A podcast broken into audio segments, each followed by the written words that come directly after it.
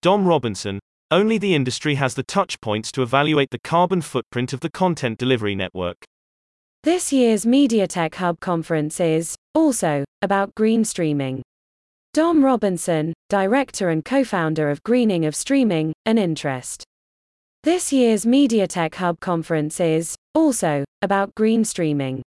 Dom Robinson, director and co founder of Greening of Streaming, an interest group that brings players from the industry together, will be the speaker. We wanted to know from him can streaming be more environmentally friendly? Interview Boris Messing. CCB Magazine. Streaming is the new television, and streaming services consume a lot of energy. How can the carbon footprint of a streaming service be calculated? Dom Robinson. A very good question. The industry itself is currently focusing on this, but as a whole, there is little to no consensus yet.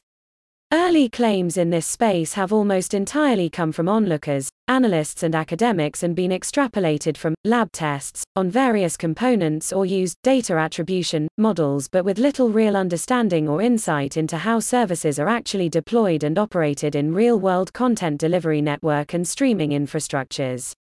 So, any figures making estimates from outside the industry at the moment are not taken seriously by the industry itself. CCB Magazine, according to a study by the French think tank Shift Project, the CO2 equivalent of video streaming in 2018 was more than 300 million tons. A third of this, according to the study, was due to on demand services such as Amazon Prime and Netflix. Is this a credible figure? Dom Robinson, the Shift report was widely discredited since it not only used data attribution models but they had a calculation out between bits and bytes making their results out by a factor of 8. This was corrected by George Kamiya of the International Energy Agency and many others have supported that. Shift themselves corrected this and brought their estimates down considerably. Only the industry has the touch points with the infrastructure to really evaluate such things, and the industry itself is still in the throes of working out how to measure such things. The one figure we tend to accept is that about 3% of world energy is being used by information and communication technology, and with Cisco and others estimating that 70 to 80% of all network traffic is now video streaming. We at Greening of Streaming talk about streaming, probably requiring between 1% and 2% of world energy. The one figure we tend to accept is that about 3% of world energy is being used by information and communication technology, and with Cisco and others estimating that 70 to 80% of all network traffic is now video streaming. CCB Magazine What are the most promising measures and ideas to make streaming less CO2 intensive?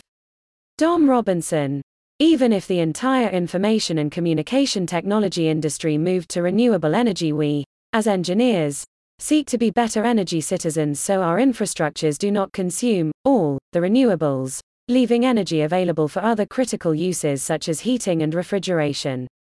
That said, we have key focus working groups investigating a move of thinking from bandwidth to infrastructure availability. The latter is actually what is consuming the energy. Energy is not, despite most thinking, relating to usage of infrastructure, it is actually being consumed in the provisioning and making available of infrastructure. In simple terms, everything is provisioned for peak all the time.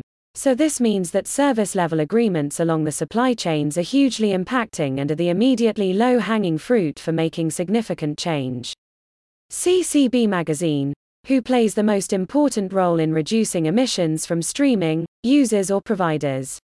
Dom Robinson, absolutely 100% the providers. We have a range of surveys we completed with the public and announced in our UK Parliament event this summer that highlight that while there is increasing awareness in the consumer, they are almost entirely unable to do anything more to reduce energy other than turn off their TV or laptop when they are not using it. That is about all they can do. The vast majority of the 24 7 energy is in the infrastructure. The set-top box features a lot in reports because it is relatively easy for independents to measure energy of such devices in a lab and conjecture scale. But the set-top box is turned off regularly, where the many caching servers, routers, distribution amplifiers and so on are all on all the time. This is absolutely a problem that is in the hands of the providers, and it is the providers who can determine the technologies that are in the set top boxes. The providers play the most important role in reducing emissions from streaming. They determine the technologies that are in the set top boxes. CCB Magazine. Which players in the streaming service sector play the most crucial role in making streaming greener? Dom Robinson. The telcos are the organizations that actually foot the electricity bills. Typically, streaming infrastructure is hosted in their facilities. Overzealous, new codecs that are only supported in software in consumer electronics can offer new features to the consumer, HDR, UHD, etc., but can massively increase the energy requirements compared to less advanced codecs which are supported on hardware digital signal processes which are many times more efficient. We need to have a conversation across the consumer and industry about what good enough is and ensure that we engineer to a baseline optimized for energy efficiency that has a good enough quality. This will involve everyone in the supply chain. No one party can do this on their own, and it cannot be a competitive thing. With sustainability issues, we only win if we all win, so it relies on collaboration. Every actor is important. CCB Magazine, the EU Green Deal aims to achieve zero net greenhouse gas emissions by 2050. Are there similar deals in place at the major streaming providers? Dom Robinson. No, there is nothing specific that I am aware of. There is nothing to base such a measurement or deal on at this stage. Policy that is emerging is quite often based on isolated analyst views and full of hyperbole and a lack of real understanding of the engineering challenges, through a lack of real dialogue with the industry.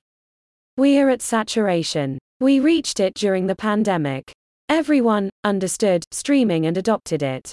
CCB Magazine. Does it cost more money to make streaming greener? And if so, how much more expensive will streaming services become? Dom Robinson. Not really. Systems are churned out over 5 to 7 year periods anyway. Greening tends to extend hardware life cycles through innovation in software, which is typically relatively low cost compared to new hardware. Also, with the energy crisis at the moment, savings in energy efficiency make significant differences to cost of operations, and so as we save the energy, the effective price of streaming can potentially be lowered. Certainly compared to not improving the situation and simply paying for more energy and efficiency. Obviously, at a major scale, re engineering data center and so on does require capital investment. But the day to day cost of energy is a much bigger challenge than finding the resources for inevitable reinvestment into a living architecture that constantly evolves. So, streaming may become more expensive because of rising energy prices, but work to increase the efficiency is pushing back on that rise hard and fast. CCB Magazine. Finally, a prediction, please. How will streaming services develop over the next 10 years? What growth is expected? Dom Robinson. We are at saturation. We reached it during the pandemic. Everyone understood streaming and adopted it. We are no longer in the early stage of the industry. There is already growth in live linear streaming. This is now significant, particularly around news and sport, and will challenge linear TV further.